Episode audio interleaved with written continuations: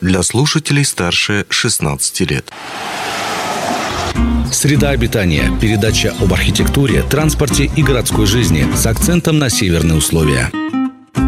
Привет, у микрофона Григорий Втоди и в эфире «Среда обитания».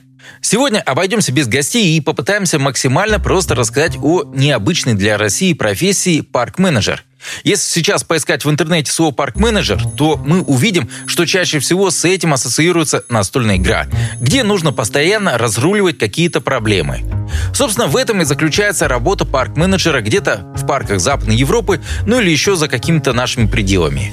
Плюс самое важное – это оживление парка. То есть речь не о том, чтобы дорожки были подметены, а мусор вывозился. Это скорее второстепенная задача. А главное придумать, чем люди будут заниматься в парке. Получается, что речь идет о директоре и художественном руководителе. А парк — это не просто площадь на карте, а некий общественный центр с собственной командой и расписанием мероприятий. Вот возьмем ту же Казань с соседним ее городом Альметьевском. Считается, что именно там был достигнут успех с внедрением парк-менеджеров и современных парковых пространств. В столице Татарстана можно найти Альметьевский парк – а в этом парке постоянно что-то происходит. Марафоны, летние концерты, мастер-классы, лекции и многое другое. Кроме того, для посетителей парка есть возможность попробовать себя в роли садовода на общественных грядках. Другими словами, в парке все время какая-то движуха.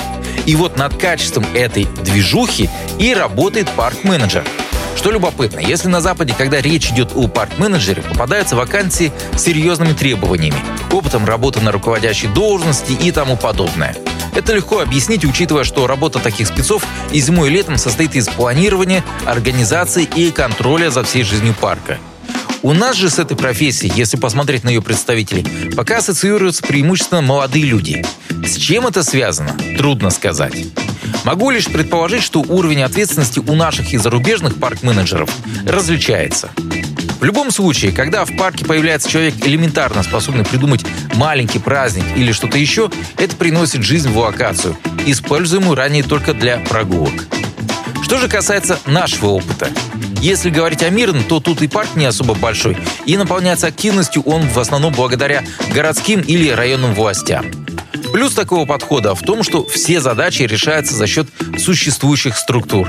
С другой стороны, парк тут рассматривается именно как площадка. В прошлом году во Владивостоке Мирный выиграл 150 миллионов рублей на обновление городского парка.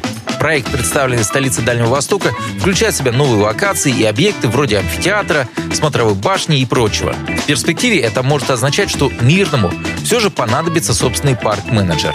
В любом случае, тема эта интересная, и мы обязательно к ней вернемся в одном из наших следующих выпусков. На этом все. Удачи и счастливо! Среда обитания. Передача об архитектуре, транспорте и городской жизни с акцентом на северные условия.